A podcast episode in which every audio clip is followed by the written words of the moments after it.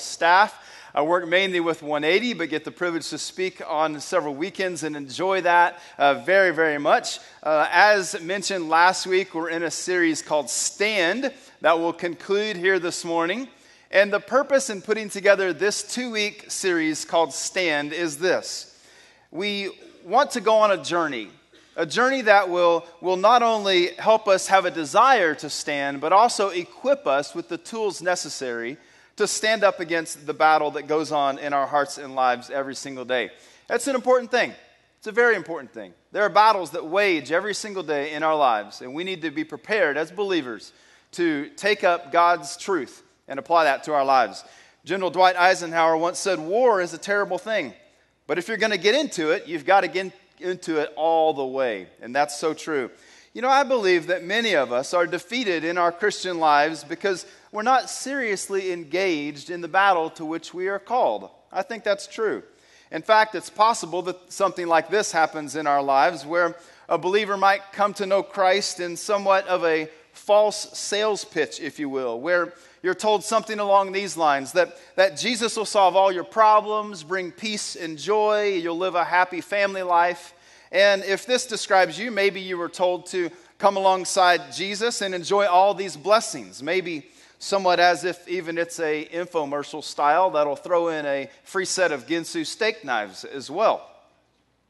I think some people sign up for this that I've just described all the time, because everything except for the Ginsu steak knives is true. But the reality is that those things are just half of the picture. Jesus did promise to give us abundant life in John 10:10, but he also said that he was sending us out as sheep in the midst of wolves in Matthew 10:16. I don't know about you, but that picture doesn't sound too fun. Jesus did promise peace, but in the same breath he said in John 16:33 that in this world you will have trouble. How many of you know that sometimes trouble describes our lives more than peace? That's true. Jesus assured us of his love, but he went on to say in John 15 that the world would hate us and even persecute us for our beliefs. And in Ephesians, Paul tells us that the Christian life is nothing less than warfare on a grand scale against our enemy, the devil, who's also described as the prince of darkness. Not a very appealing description. That's why it's so vital to the Christian life that we realize that when we give our life to Jesus, when we become a believer, when we confess Christ as our Savior, we are drafted into God's army as a soldier.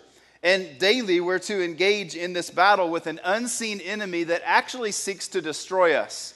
Do you know the devil hates you? Not only does he hate you, but he wants to kill you. He wants to destroy your life. And I think it's important for us to understand this, because otherwise when the trials of life hit, when the waves crash against our life and things don't go as planned, we wonder why God would allow this, why these trials would be a thing that God allowed in our lives. Because we've got to understand the reality of the situation, that we are at war. So with that in mind, I invite you to turn to Ephesians chapter 6, which is our theme text for this series. Ephesians 6:10-20, where we see the full armor of God. This message will look predominantly at verses 13-17, but I invite you to stand as we look at Ephesians chapter 6:10-20. This is the word of God. "Finally, be strong in the Lord and in his mighty power. Put on the full armor of God so you can take your stand against the devil's schemes. For our struggle is not against flesh and blood, but against the rulers, against the authorities, against the power of this dark world, and against the spiritual forces of evil in the heavenly realms. Therefore, put on the full armor of God, so when the day of evil comes, you may be able to stand your ground. And after you've done everything to stand, stand firm, with the belt of truth buckled around your waist, with the breastplate of righteousness in place, and with your feet fitted with the readiness that comes from the gospel of peace. In addition to all this, take up the shield of faith with which you can extinguish all the flaming arrows of the evil one. Take the helmet of salvation and the sword of the Spirit, which is the word of God. And pray in the Spirit on all occasions with all kinds of prayers and requests. With this in mind, be alert and always keep on praying for the Lord's people." In verse 19, "Pray also for me that whenever I speak, that words may be given me, so I will fearlessly make known the mystery of the gospel, for which I am an ambassador in chains. Pray that I may declare it fearlessly as I should. Now put your hand on your Bible. God, we pray you would open our hearts to the truth in Ephesians 6 today. Help us to realize the battle is real and you want us to stand firm. In Jesus' name, amen. Now on your way to your seat, touch three people and say, it's time to armor up.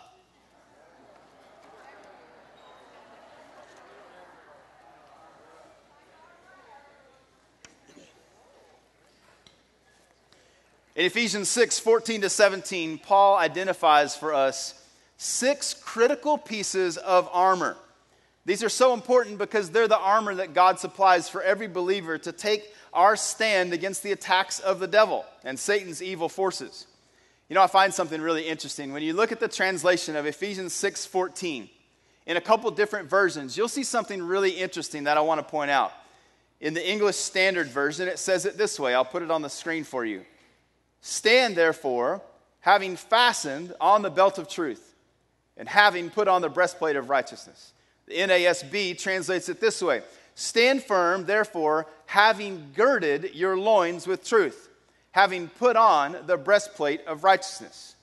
Now, when you dig into this a little deeper, you can see with a word translation that the word having in verses 14 and 15 indicates that the first 3 pieces of armor should be permanent. The believer should never be without these 3 pieces of armor. We should have them on us all the time. And the phrase in addition to, which is located in verse 16, introduces the last 3 pieces of armor. They're preceded in the Greek verb translated to take up or to put on, which implies that they're always to be kept at hand at the ready, to be grabbed, to be resourced, and put on when the believer needs them as soon as actual fighting begins. So let's take a look at the 6 pieces of armor here this morning. I invite you to grab that handout out of your bulletin. We have some helpful notes there, places for you to add some thoughts as well through this message. The first piece of armor to help you stand strong against the attacks of the devil is the belt of truth. The belt of truth. Roman soldiers would wear a tunic. It was an outer garment that served as their primary clothing. It usually was made of a large square piece of cloth, of clothing material. It had holes cut out for the arms and for the head, and it was draped loosely over the soldier. You see, the majority of ancient battles were close combat with hand-to-hand weapons. And a loose tunic would present a potential problem, as you can imagine. And it would even be a hindrance or a danger in battle. Therefore, before battle, the soldier would carefully cinch up this tunic between their legs and tuck things together between the heavy leather belt so they would not be encumbered by this loose tunic. In Ephesians 6:14, it says, stand firm with the belt of truth buckled around your waist. This belt demonstrates a believer's readiness for war.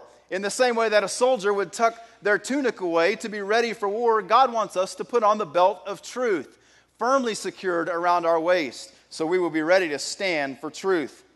You know, knowing the content of God's truth is absolutely essential to the believer. There is no other option if we desire to stand effectively against the schemes of Satan. And without knowing the biblical teaching that God provides for us, we're subject to what we see in Ephesians 4, verse 14. It says we can easily be tossed back and forth by the waves of life, blown here and there by every wind of teaching and the cunning and craftiness of people and their deceitful schemes. How many of you know it's so important for us to know the truth of God, to apply that to our life, to firmly fasten that belt of truth? You know, the armor of God also refers to having an attitude of truthfulness. An attitude of truthfulness. To be girded with truth reveals this attitude of readiness and a genuine commitment to stand for the things of God in our world. It is the mark of the mature believer that everything, anything that might hinder their work for the Lord be tucked away, be firmly rooted in the belt of truthfulness, to be out of the way so we can take our stand. Paul said it this way in 2 Timothy 2:4. He said, no soldier in active service entangles himself in the affairs of everyday life. I love that. Don't entangle yourselves in the affairs of everyday life. Firmly fasten the belt of truth around your waist so that you may please the one who enlisted him as a soldier. Point to your chest and say, I am a soldier. Ready? I am a soldier. It's the truth. The second piece of armor to help you stand strong is the breastplate of righteousness. the breastplate of righteousness. Of course, no Roman soldier would go into battle without this breastplate firmly in place. A tough, sleeveless piece of armor covered everything apart from their head and limbs. It was often made of leather or a heavy linen, onto which were sewn heavy, overlapping pieces of metal that were molded and hammered to conform to the body of the soldier. The purpose of this piece of armor is pretty obvious when you think about it: to protect the vital organs, the heart, the lungs, the intestines. You know, I believe that the mind and the emotions are the two areas where Satan tries to attack believers the most. The mind and the emotions. You know, Satan is the author of confusion. Did you know that? He attempts to take the truth of God and twist it, to conform the truth of God into a lie that we'll fall for. He wants to manipulate. He wants to twist, lie, steal, and take all he can. I believe the devil wants to cloud your mind.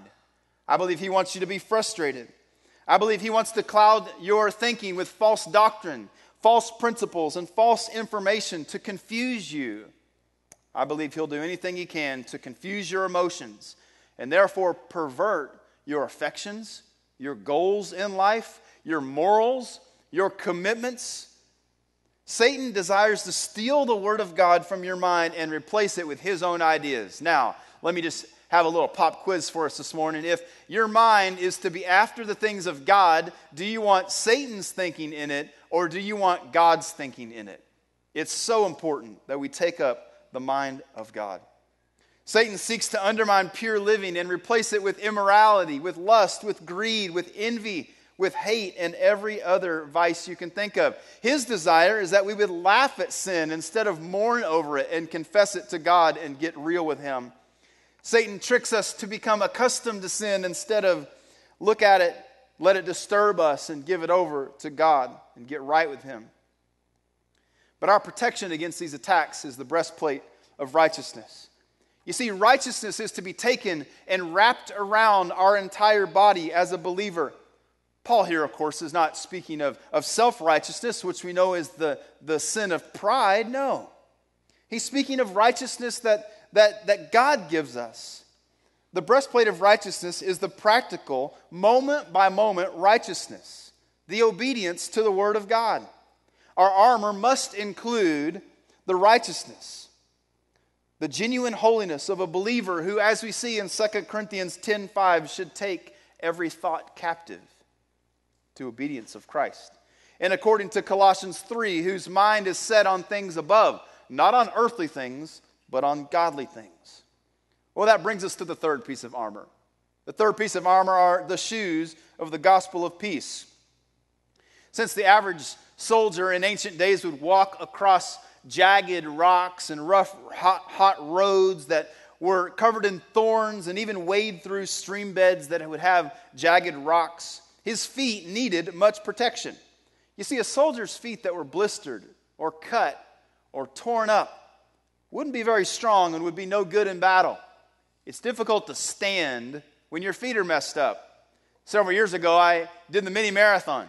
I know many of you in our church are active runners. I am not. I did the mini marathon with some friends for a fundraiser for a friend of ours who's diagnosed with ALS, and so we raised money for him. I had a massive blister on my foot for several days after that mini marathon. I was crying like a baby. It hurt. What I know is this: when your feet are injured, it's very difficult to stand. It's difficult to even walk, much less run and take up a fight like a soldier would in these times. The shoes of a Roman soldier would actually be impregnated with bits of metal or sharp rocks or nails, similar to a track shoe. Picture the bottom of a track shoe. This gave a Roman soldier the opportunity to have greater traction and to not slip as they were taking the hills, as they were advancing. They had greater stability as they fought. A Christian's spiritual footwear is even more important, because it is the very way that we take our stand against the schemes of the devil all around us. So looking at Ephesians 6:14 and 15, we see that if you've not carefully put on the belt of truth, and you've not secured the breastplate of righteousness, and if we don't properly fit our feet with the readiness that comes from the gospel of peace, we are sure to stumble. In fact, there's no hope for us. We're sure to suffer many defeats. Readiness can also be translated as preparation. Now let me just pause and ask you this. What preparation does God want in your life right now so you can stand against the attacks of the devil all around you? I know that a good pair of boots would allow a soldier to march, to climb, to fight against the enemy and do whatever's necessary. And Jesus Christ demands the same readiness of us as believers to firmly put on the shoes of peace so we can stand firm. On one hand, we've got the unsaved person who's helpless, hopeless, ungodly, and the Bible even says in Romans 5:6-10 that they are the enemy of God. On the other hand, you've got the saved person who has entrusted their life with Christ. They've asked for forgiveness and been reconciled to God through being a believer, through faith in Jesus. That's indicated in Romans 5:10-11. So the gospel of peace is the amazing truth that when we surrender our life to Christ, we are now at peace with God and at one with Him. Therefore, just like a person going in to a shoe store and being fitted for a fine pair of shoes that fit just appropriately for their feet, we are fitted with the preparation of the gospel of peace, to have peace as we take our stand. There's no need to worry. There's no need for anxiety. The union that you have with Jesus Christ and His commitment to fight for you will allow you to stand and have peace in the midst of the battle. And the believer that stands in the Lord's power need not fear any enemy, even Satan himself. And when the devil comes to attack you, remind him that your feet are fitted with the gospel of peace and that he needs to head on out the door. You know, an amazing thing happens because when we entrust Christ with our life, when we surrender ourselves to God's word and to His truth in our life, God is changed from the enemy to our defender. Now, how many of you want God to be your defender? I know I do. I want Him to be on my side. I want Him to take up war with me and not the evil forces. Well, that brings us to the fourth piece of armor, which I find very important, the shield of faith. The shield of faith is the fourth piece of armor indicated in Ephesians 6. Roman soldiers had several kinds of shields, and I want to talk with you about one. The kind that Paul refers to here is about 2.5 feet wide, and it was very, very high. It was designed to cover the entire body of a soldier. They could hold that up, and you really couldn't even see them. It was similar to what you might see in like a police riot gear piece of shield there. It was made of a solid piece of wood and covered by thick metal and thick leather. Ephesians 6:16 says this, "In addition to this, take up the shield of faith, with which you can extinguish the flaming arrows of the evil one." The faith that Paul is referring to here is faith in God, which is immeasurably more than any other kind of faith. You know, we try to have faith every day. And some people say, well, faith, it's just blind living. Well, faith could be blind living if your faith was in yourself. But if your faith is in God, it's not blind. You see, here's an important truth. Faith is only as reliable and helpful as the trustworthiness of the object. It's only as reliable and helpful as the trustworthiness of the object. Now, most likely you came into this room here this morning to sit down and you didn't look at your chair and wonder if it was going to hold you. You didn't test it and set something on it to see if it would hold your exact weight. You maybe touched it once and then you sat down. You had faith in the four legs of that chair that it would hold you. And the same kind of faith is true in our God. You see, faith is only reliable and helpful as the trustworthiness of the object. And more trustworthy than the chair you're sitting in is the trustworthiness of our great God. Wouldn't you agree with that? I believe that God wants us to trust Him. I believe He's infinitely powerful. I believe that everything represented in this room, every struggle, every challenge, every hardship, every single thing we're facing as a body, God is trustworthy and able to handle. You know, you might hear me say that this morning, and your tendency is to push back on that and say, no. God is trustworthy with everybody else's issues in this room except for mine. That's our natural tendency, isn't it? But what God says to us is take up the shield of faith. I can tell you this, our faith will never fall, because it's placed in one who never fails. Your faith will never fall because it's placed in one who never fails. In New Testament times, the tips of arrows would often be wrapped in pieces of cloth that had been soaked in a flammable substance called pitch. Pitch is a tar-like substance. If you've seen Robin Hood, you know exactly what I'm talking about here. And just before the arrow was shot, they would light it on fire, and they would shoot this flaming missile through the air at enemy troops. You've seen this before. The pitch would burn fiercely, and upon impact would splatter these flaming bits of tar and pitch, igniting anything flammable in its path. In addition to piercing a soldier's body, these arrows would inflict serious burns on any person or object that was around and would destroy clothing and gear. But the most reliable protection that we see against these flaming missiles is the shield that Paul speaks about in Ephesians, to extinguish these flaming arrows. You know, in our lives, Satan continually bombards us with flaming arrows. Boom, boom.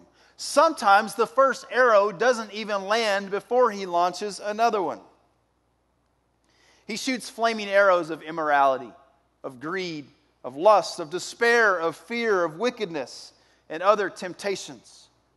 But we must realize that every single temptation, either directly or indirectly, tries to get us to distrust our great God. See, the devil doesn't want you to trust God. He wants you to doubt God. He wants you to run from God. But God wants you to get right today before you leave this place. He wants you to open your life, to put on this armor of God, to take the stand against the devil's schemes in your life.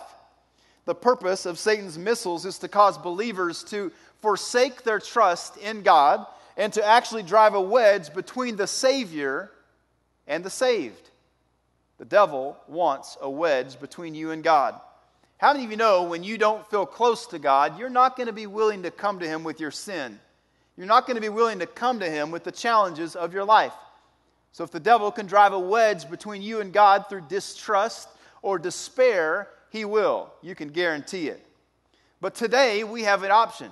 We can completely cover our life with the armor of God to hold up this shield of faith, a faith that never falls because our God never, ever fails. Well, that brings us to the fifth piece of armor, which is the helmet of salvation. In ancient days, helmets would be made of thick leather. They would be covered by pieces of metal that would be conformed and molded to the soldier's head. Now, hopefully they didn't put that helmet on and then conform the pieces of metal to the soldier's head, but it would be a very important piece of armor. The goal of it would be to protect the cheeks. There was even a wraparound piece that would cover the jawline. Usually had a great protection of the head and cheeks. And the purpose of this, of course, as you can imagine, is to protect the head from injury, particularly against the broadsword. Now, I'm not sure if you're familiar with a broadsword, but a broadsword is commonly used in warfare of that day. It was not the much smaller sword that was used in verse 17, but it was a large two-sided sword that was about 4 feet in length. I tell you what, I brought my broadsword today. I saw somebody attempting to nod off just a moment ago.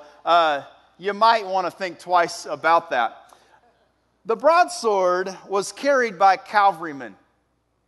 They would go into battle with this, and they would attempt to split the skulls wide open of a soldier. Their goal was to decapitate the opposing forces.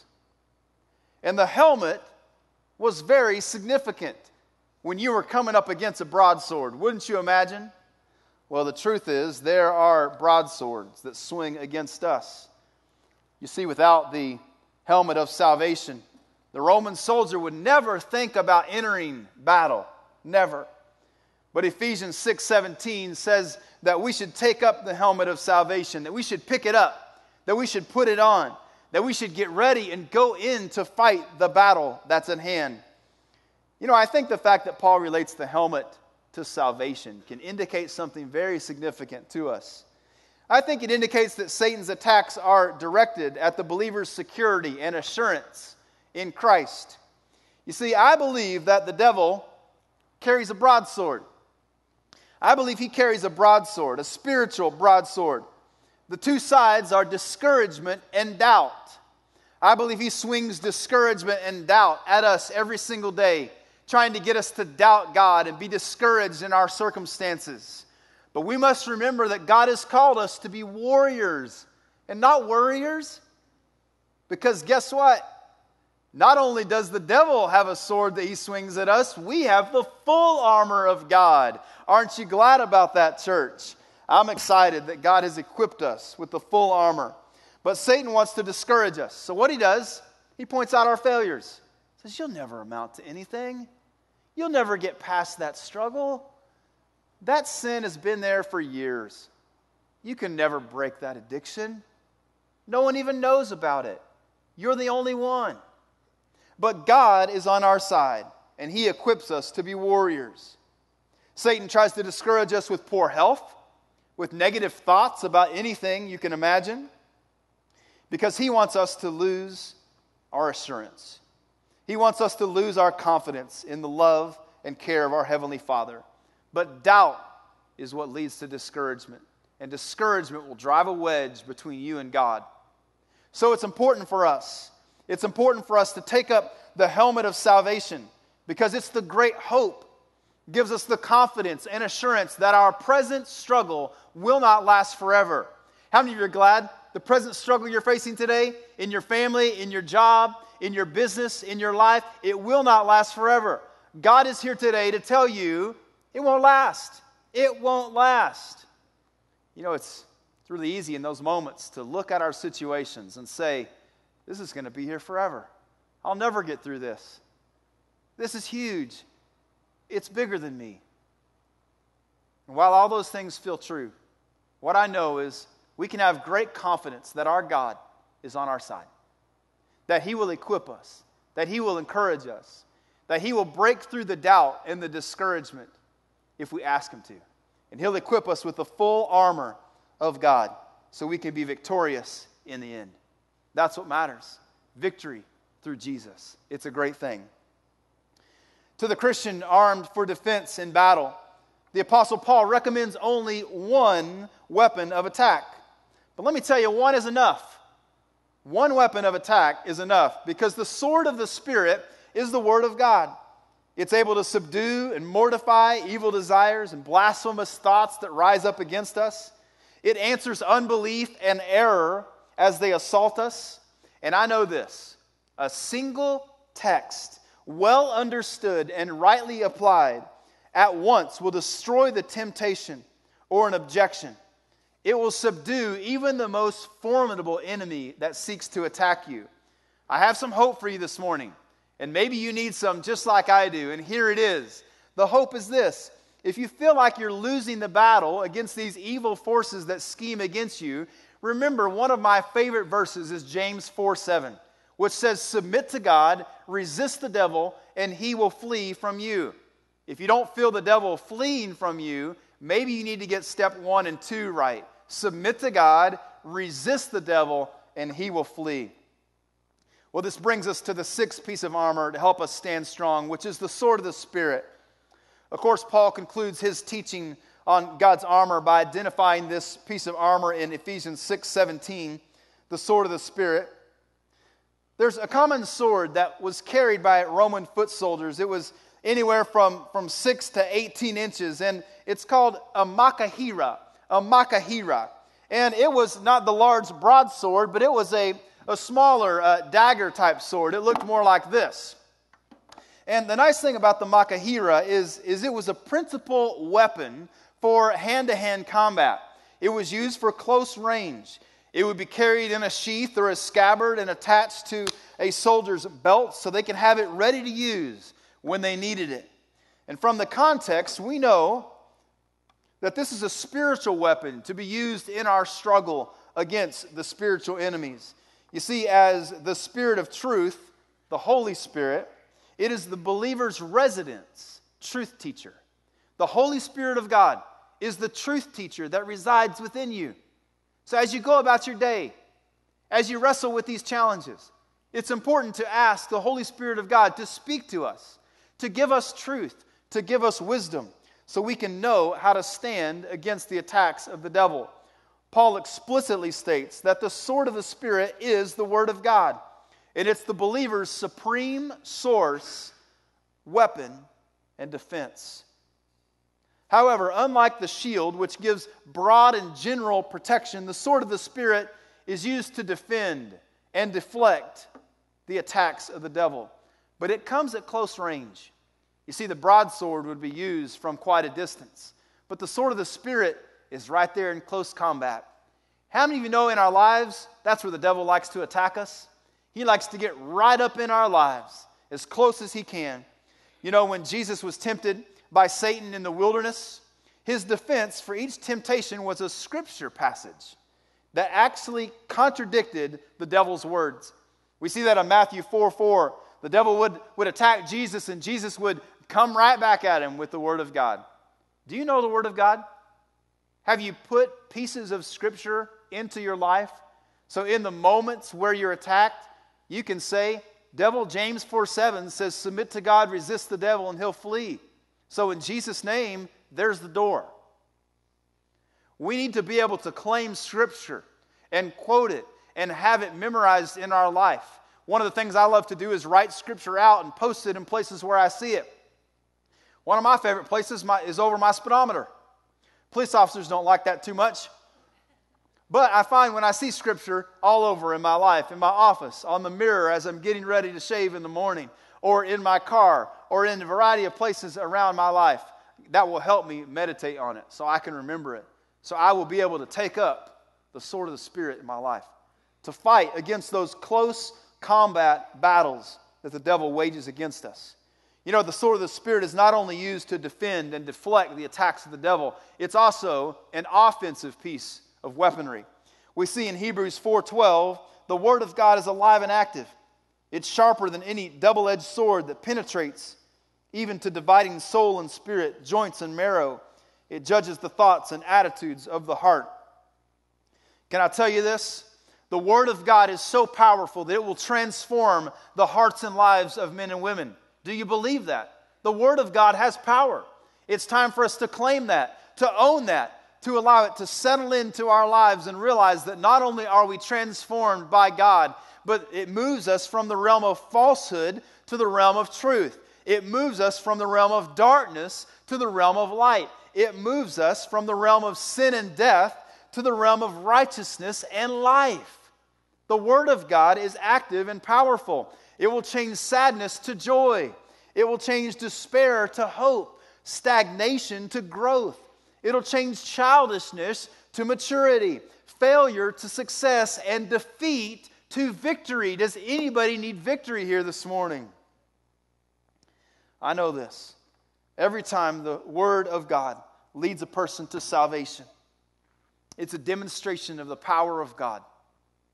It's a demonstration of the power of God to cut through Satan's dominion of darkness and bring light to a dark place and a darkened soul. Some people are asking us after services, tell me, why are we doing this fourth weekend service thing? Isn't there a room already? Haven't we reached enough people?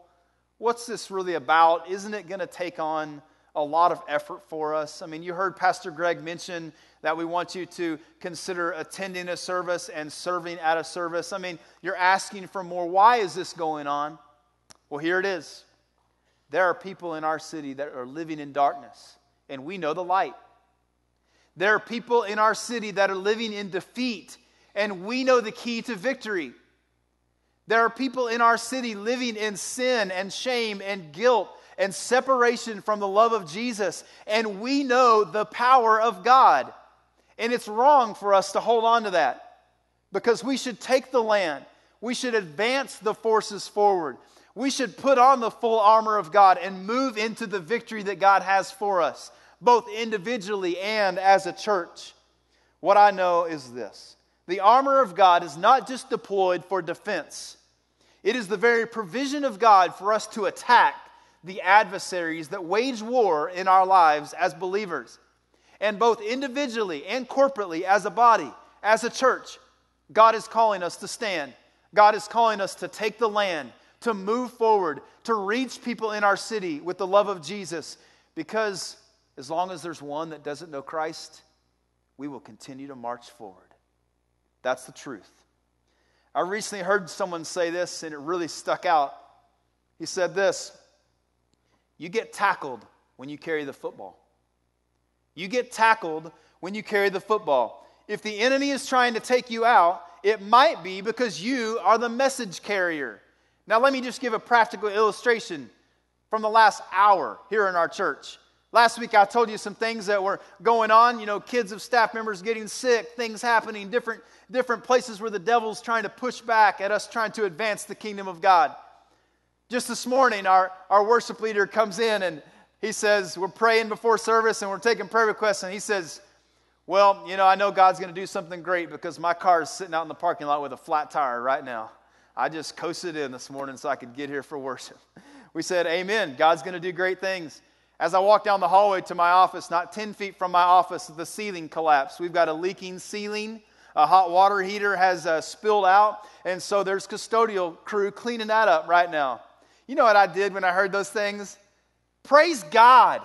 Because this morning, God's going to set somebody free. Because I know when all that stuff happens, when the devil's pushing back against us, God's going to do great work. Both in this morning and in what's to come in the life of our church and our city. So praise God. Praise God. Now we've got some work to do. We've got a tire that needs fixed and a ceiling that's going to be repaired, but praise the Lord. So when you feel attacked, when you feel that the devil has pressed in, I want you to remember these things right here. You are carrying light to a dark situation. You are carrying the hope of Jesus to despair. You are spreading meaningful work of God to people you know and changing lives. You get tackled when you carry the football. And God has called us to carry the football. Not just our staff, not just the people who are employed by Union Chapel, but all of us as a body of Christ, as believers, to pick up the ball and advance it forward for the kingdom of God. I believe God's going to do great things in this next season at our church. I believe He is. If the measure of what Satan is attempting to swing against us has any effect on the results, we're in for a great ride over the next season. How about you? You've been tackled lately? You're carrying the football. You're carrying the meaningful work of God to people whom you know. Don't put down the ball and don't get tackled. Keep running. Put on the full armor of God so you can stand, so you can advance the kingdom, so you can move forward with the truth that God has put in your heart. Well, I want to share a poem that I found recently about the armor of God because it's very practical to us as we move to a conclusion of this message. I wear the helmet of salvation that my Father gives to me. It protects my mind from drifting back to the way I used to be. On my chest, I wear the breastplate of righteousness, which helps me not to sin. It keeps my heart from wickedness and lets no evil in. I also carry the shield of faith, which blocks each dart that is thrown. It shows the devil I belong to Jesus and that he must leave me alone. I also wear the belt of truth that keeps me in God's way. I'm waiting for the day when Jesus comes back. He could be here any day. My feet are shod with the gospel of peace. I keep heaven on my mind. I'm rejoicing in God throughout the day and praying all the time. The sword of the Spirit is the weapon I carry, showing Jesus is my Lord. His holy word used righteously is sharper than any two-edged sword. His hedge of protection is always around me to guard me every day. God teaches me to love everyone, remembering them when I pray. With all this armor He has given us, the enemy we're able to defeat. For there is no armor in the back of us, because God's army knows no defeat. Can I get an amen on that? The full armor of God. It's the very provision of God that allows us to take a stand against the attacks of the devil. It helps us to stand in truth. You heard in part one of this message last week that when used in a military sense, the Greek word translated stand firm is this, histemi, histemi. It means to stand, to hold the critical ground when you're under attack. And I believe that to each one under attack here this morning, God wants to look you in the eye and say, histemi, stand firm, Hold the critical ground. I know that the devil's swinging with all he can to try to destroy you, to try to kill you, to try to take you out. But put on the full armor of God today and stand firm and take the ground that God is calling you to. So a closing question. Will you continue to face the battles of your life alone, or maybe with just one or two pieces of armor? Or will you today decide that you need to put on the full armor of God to be equipped to take a stand against the schemes of the devil? Stand firm and stand strong. Do you have an ear for that this morning? It's true. Stand up with me. Let's pray.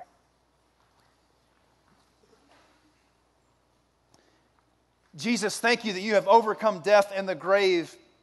Thank you that the power of God is within everyone who calls upon the name of Jesus. Today, we stand here united as a body. All across this room, there are some who are hurting, some who need the comfort of God, those who feel abandoned, abused, caught in addiction, those who feel all alone. I pray you'd bring the comfort in this very moment and give them the strength to stand for the battles that they face here today. Jesus, thank you for this great provision that you give us. We take hold of the armor of God today to stand against the schemes of the devil. And today, Lord, we hear your call to stand and stand firm. And we thank you for the strength to stand. It's through Jesus Christ I pray. Amen. Now, church, I want to ask something of you. We've got 3 more minutes until we adjourn this service. Let God do the business that he needs to do in your life as we stand and declare this creed together through song. Open your heart to God. Maybe you want to sit down and pray. Maybe you want to kneel down at the altar up front. But don't leave early and don't miss out on the next few minutes of what God wants. Let's sing together.